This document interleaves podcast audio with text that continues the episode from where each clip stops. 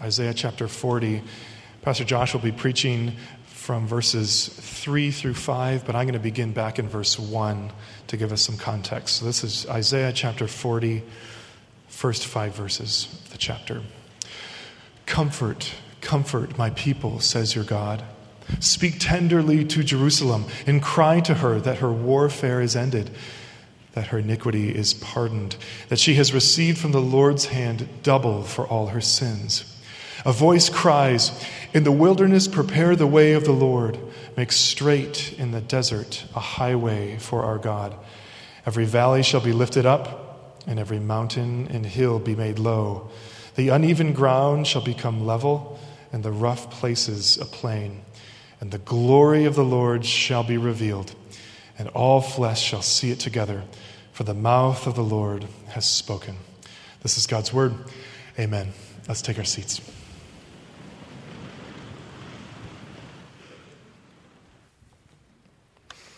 Let us pray.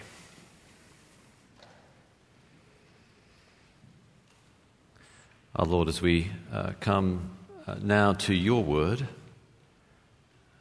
we pray, uh, Father, that by your Spirit you would be pleased to speak to us in such a way that we would be transformed with ever increasing glory.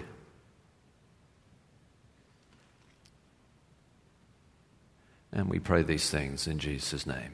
Amen. Well, friends, it's good to be with you on this uh, first of our new schedule on uh, Sunday morning with our 9.30 and 11 as we shift over to our, our summer schedule. And uh, we had a very good uh, stars race yesterday. How many of you managed to complete that race. A number of you? Um, I believe that, I think that Dan Hibben was the faster pastor. Uh, he was the one who won that particular inside competition. And uh, we have this uh, new forum going on at 9.30 as well that uh, Pastor Josh Maurer is leading. And obviously that's at this hour, but if you went to that one and came to the 11 o'clock service next week, that, that would be fine as well, if, if you so wish. But if you all do that, we'll have a very big 11 o'clock service, so don't, don't all do it. The passage we're looking at this morning is teaching us that comfort comes from seeing the glory of God. As we saw uh, last week, uh, this uh, chapter 40, and we're now in the second in our series in Isaiah chapter 40, is all about comfort.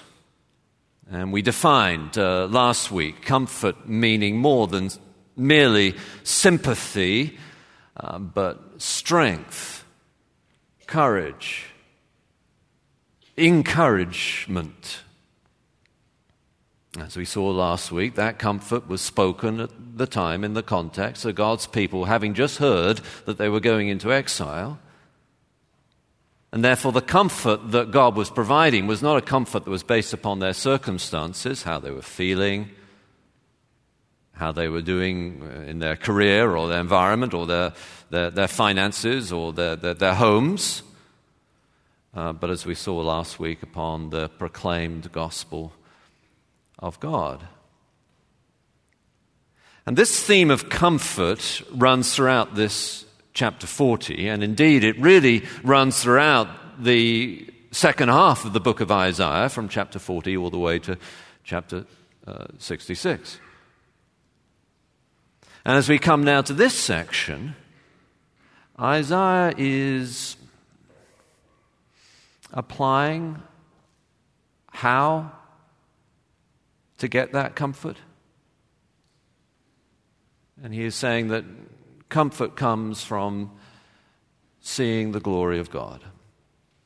Now, why should we listen to this? As we saw last week, I think part of the reason why we need to engage in this study of comfort over the summer weeks is because many of us these days are sensing a need for comfort. We've been through a crazy time of history, and we're still feeling that we're in the midst of it in many ways. And, and so we sense this need for comfort. Uh, by the same token, uh, many people today are looking for comfort in the wrong sort of places by where they live, what job they do. I've got to change something because I need comfort. Some people are looking for comfort through a search for who they really are internally with a set of a new set of identity. There's this shift that's going on as people look for comfort. And so, as we saw last week, we need to dive into what the Bible says about where real comfort comes from. But in particular, this morning, there's this aspect of that comfort that many people if they're not looking for, they need,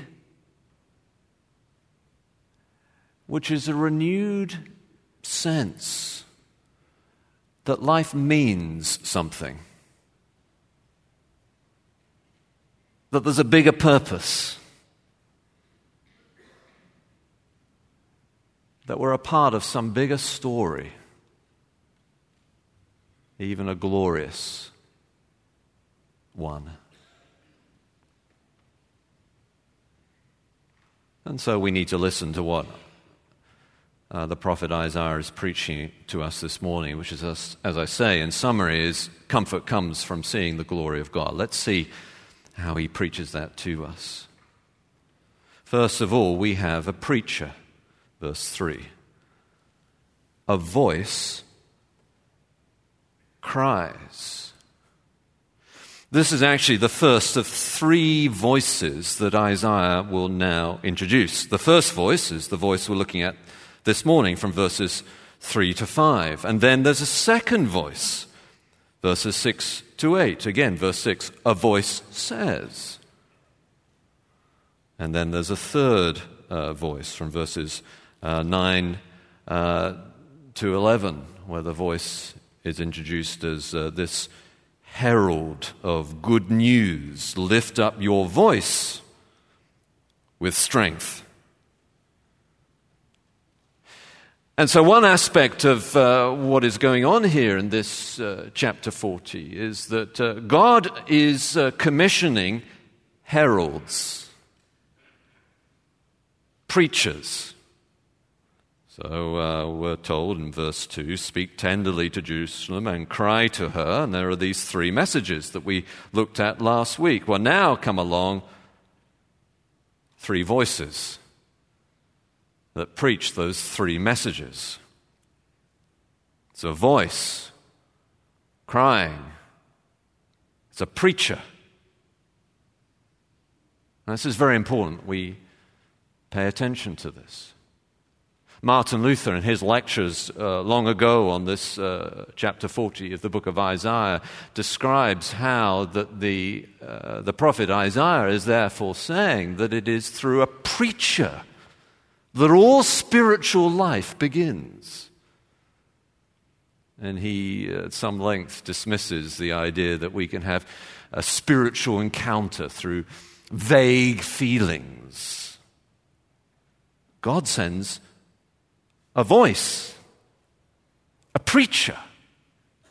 It is his way, as uh, the Apostle Paul puts it in Romans chapter 10. How will they believe unless a preacher preaches to them? I remember the first time I really heard a preacher. I grew up uh, in uh, the uh, Church of England in, in, uh, in suburb of London. And the church we went to was a very good church. It was, as uh, Kurt, Pastor Kurt has already defined an evangelical church in the sense that it believed in the good news of the gospel and salvation through faith and had a belief in the authority of Scripture. A, theological definition of what evangelical was. It was an evangelical Church of England church. It was a very good church. It had a thriving youth ministry. I, I still remember the, the, the, games we used to play and the fun we had and the, uh, the, the, the, leaders who invested in us and discipled us. It was, a, it was a very good church, indeed. But the preaching, well, it wasn't, wasn't heretical, but, well, I think the poor brother has probably gone to glory now, so it won't he, he doesn't care anymore if I say this, but uh, there were a few of us who used to joke after hearing him preach that it was like listening to a man trying to fight his way out of a paper bag. It's like, what is he talking about? And my father took me to hear a preacher it's in the city of London, a man called Dick Lucas. And I was a teenager when I first heard him preach. I don't remember what he said anymore. But I remember a note of authority. Here was a voice that cried. We need a preacher a voice that cries. Oh, we should read the Bible ourselves. Oh, we should have small groups and adult communities and, and, and, and, and, and talk over coffee about Jesus. But God, in His wisdom, has set up preachers. A voice cries. There's a preacher. What does the preacher say? Well, he says, uh, get prepared. So we have a, a, preacher, and then we have preparation. So again, verse 3 In the wilderness, what is his message? In the wilderness, prepare the way of the Lord. Make straight in the desert a highway for our God. That's interesting here in the Hebrew. These are imperatives, that is, they're commands. Prepare the way. Make straight in the desert a highway for our God. And then you, uh, and uh, it's metaphorical language, of course, uh, uh illustrative language. It, it, then carries on uh, the perfect tense, but used prophetically of the future, described by the prophet as if it has already happened, so correctly translated as the future. Every valley shall be lifted up, and every mountain and hill be made low. The uneven ground shall become level, and the rough places a plain. It's preparation.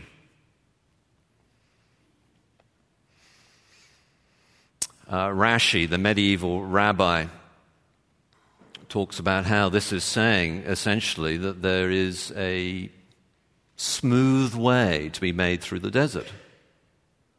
Of course, God's people were in exile. And the Arabah, the part then of the Arabic desert, was a barrier between them and coming home. And there needed to be a highway, a way made in the desert for God's people to come home. And yet, the language here is clearly more than merely about God's people coming back from Babylon. Uh, the language is miraculous. Every valley should be lifted up, every mountain and hill be made low. This, this is. I, am not very good at construction. In fact, um, Rochelle uh, or likes to tease me about how bad I am at building things. She, it took a long time for her to really believe that I was as bad at building things as I really am. In fact, one birthday, she bought me a drill, which I think I I may have used. She's definitely used it a lot more than I have. It's hard to believe just how bad I am at building things, but it's really true. One time when there was a storm outside our house and the fence was knocked down by the storm, and we had some children coming over to play with our children the next day, and so the fence needed to be put back up because it uh, bordered on a road, and so there needed to be a fence back up. And my wife said, You need to put the fence back up. The children coming around tomorrow. So I dutifully went out in the garden and worked to put the fence back up, only to discover the next day that it had been put back up upside down. And it had one of these curved bits, which was meant to be on the top. So I hesitate to lecture you on construction. And yet, as bad as I am at building things, and as impressive as the feats of human construction are, the kind of tunnels that go through the Alps in France and Switzerland and Italy, the transcontinental railroad, which was built in, the, in, in America in the, in the 19th century, the, the Alaskan Highway that was built in the Second World War and soon afterwards, these extraordinary feats of human construction but as far as I know, we've never flattened a whole mountain.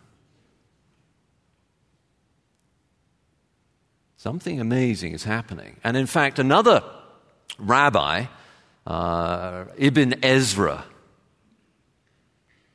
actually admits that this prophecy of return from Babylon functions here only as an illustration of a bigger return.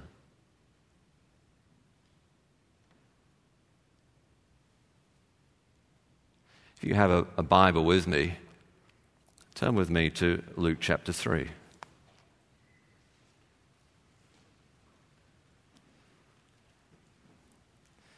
As it is written in the book of the words, of Isaiah the prophet. This is verse 4.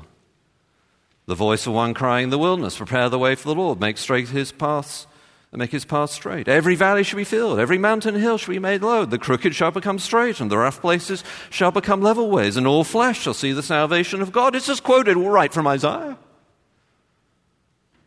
He said, Who is this? A preacher. In fact, John the Baptist.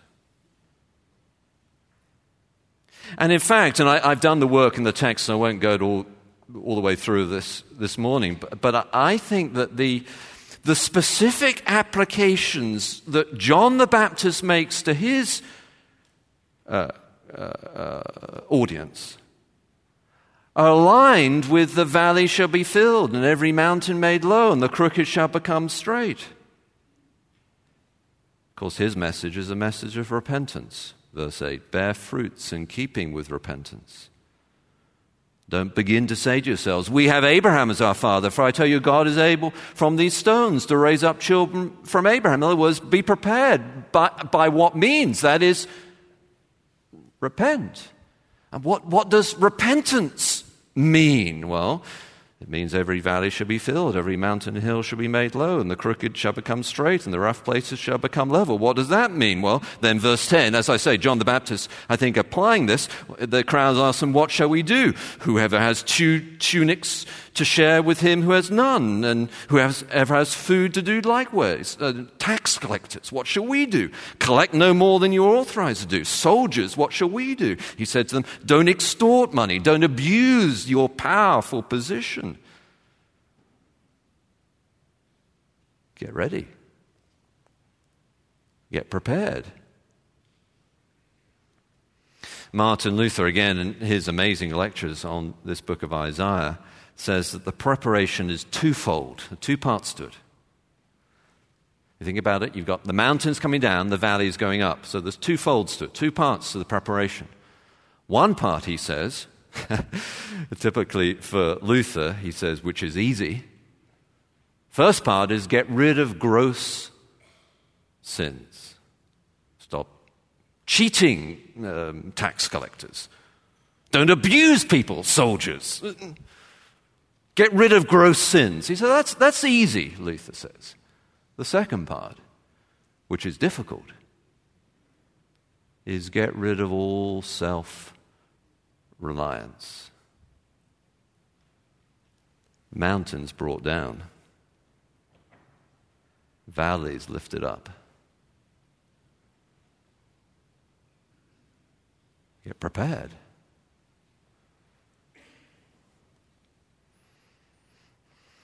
So we have a preacher. We have a, a preparation and the uneven ground and the rough places. Uh, these are of the same illustrative material that the rough places literally is a, is a, is a bound place. In other words, the idea seems to be it's kind of so close together it needs to be shifted, made level like a valley. Mountains down, valleys up. Preparation. And then we have an encounter. Comfort comes from seeing the glory of God. Look at, look at verse 5. And the glory of the Lord shall be revealed and all flesh shall see it together. That is, I think it means not just the Jewish people, but Gentiles as well. For the mouth of the Lord has spoken, which is one of Uh, Isaiah's characteristic ways of emphasizing the significance of this preached point. The preacher is saying what God is saying. A voice cries, For the mouth of the Lord has spoken. What, what, does it mean by the glory of the Lord shall be revealed? Again, think of that rabbi, Ibn Ezra, knew that, that, and if you read the rest of the Old Testament, they knew that the return from Babylon and the, the rebuilding the temple was as nothing compared to what had been promised. And when is the glory going to come? Again, if you still have your Bibles open, Come back to Luke chapter 3. You'll find out. You have a preacher, you have a preparation. And then verse 21 Now, when all the people were baptized, and when Jesus also had been baptized and was praying, the heavens were opened And the Holy Spirit descended on him, that is Jesus, in bodily form, like a dove, uh, symbolizing the presence of God. And a voice came from heaven The mouth of the Lord has spoken. You are my beloved Son. With you I am well pleased. The glory of God. They had to get ready because God was going to show up in the person of Jesus. And as the apostles and the New Testament reflected on this, they realized this uh, more and more. You don't have to turn there with me, but you might like to look at it afterwards. Second Peter chapter 1, Peter says this For when he received honor and glory from God the Father, and the voice was borne to him by the majestic glory. This is my beloved Son with whom I am well pleased. They realized that moment he was being, he, evidently, before all flesh, both Jew and Gentile, glorified. And they saw it. And it is recorded for us in the Word of God that we might also encounter that glory. That's what the Apostle Paul teaches in 2 Corinthians chapter 3. He says this We all, with unveiled face, beholding the glory of the Lord, are being transformed into the same image from one degree of glory to another.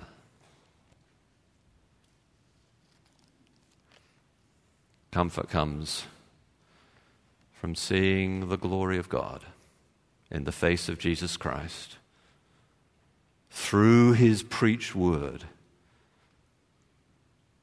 by the work of the Spirit. Say, okay, so that's what the text is about. How does that help me with this need I feel for comfort and encouragement and a new motivation for life and a sense of transcendence and meaning and, and a new commitment to God and His church and His mission in the world and all that. Oh, two things. First, get ready and then get glory. Get ready. Look, look here. Now, we at College Church speak as we should much about the sovereignty of God. And yet, here, there is a note of our responsibility. Prepare the way of the Lord. In the wilderness, you, you may sense that your heart feels like it's a desert place now. Get ready for an encounter with God. Prepare. Turn away from any known gross sins. Turn away from self reliance. I can do it. I don't need church. I don't need God. I'm fine. You're not going to encounter the glory of God with that attitude.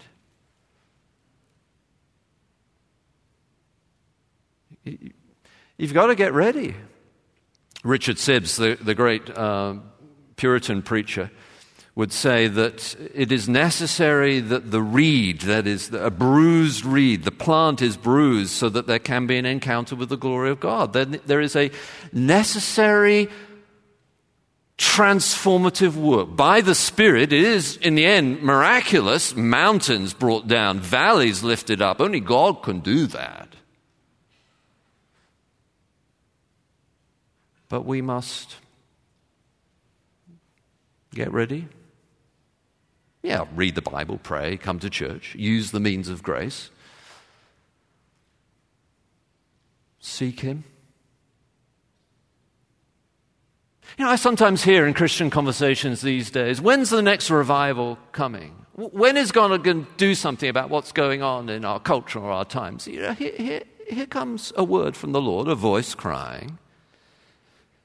In the wilderness, prepare get ready. In other words, we have, we have some responsibility here. And I don't intend to pass out all the complexities of God's sovereignty and our human responsibility this morning, but clearly there is a responsibility. Get ready, College Church. Seek Him. I'll sit back oh, you know, I'm, I'm, I, where's God these days? What's He doing? Get ready. Why aren't there more volunteers? Maybe you should volunteer. Why aren't people telling people about Jesus these days? Maybe you should do it. Get ready. Put off gross sins. Put down arrogant self reliance. Get ready and then get glory. And the glory of the Lord shall be revealed. So easy, isn't it, for us to look for glory in the wrong places, whether it's our sports team doing well. Uh, when um, I watch an England rugby game and they win, my family will tease me because after having watched it, I'll come down and say, We won. It's like, Well, you weren't playing. That's that kind of. You, you, we, eh, it's fine to watch things, and, you know, that's fine. But that's not really where the glory is, is it? Nor in your financial success, nor in your family and how they're doing. Ultimately, is in the face of Jesus Christ. That's where the glory is. And when you see that, like, hmm, like Luke Skywalker long ago in that first Star Wars movie when he was in the desert and yet got a vision for the glory that could be as he gave his life to the, the real work that he was called to, uh, if, if that helps for you as an illustration. Or as the old hymn puts it,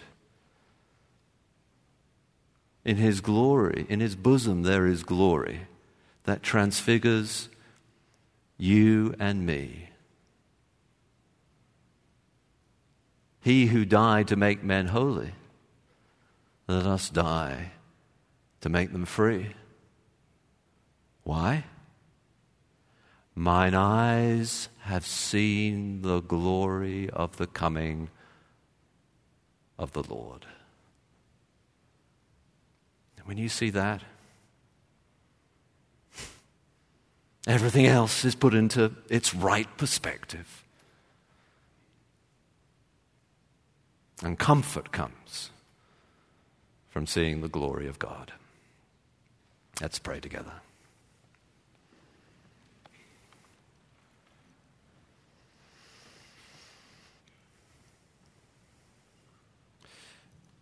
We do pray, Lord, that you would help us to be prepared to do our part, Lord, in your work in our lives. And we pray, Lord, that uh, this morning we would leave with a fresh taste, a fresh sense, a fresh sight of you, Lord Jesus, and your glory. Please transform us into ever increasing likeness into your image, for we pray it in Jesus' name. Amen.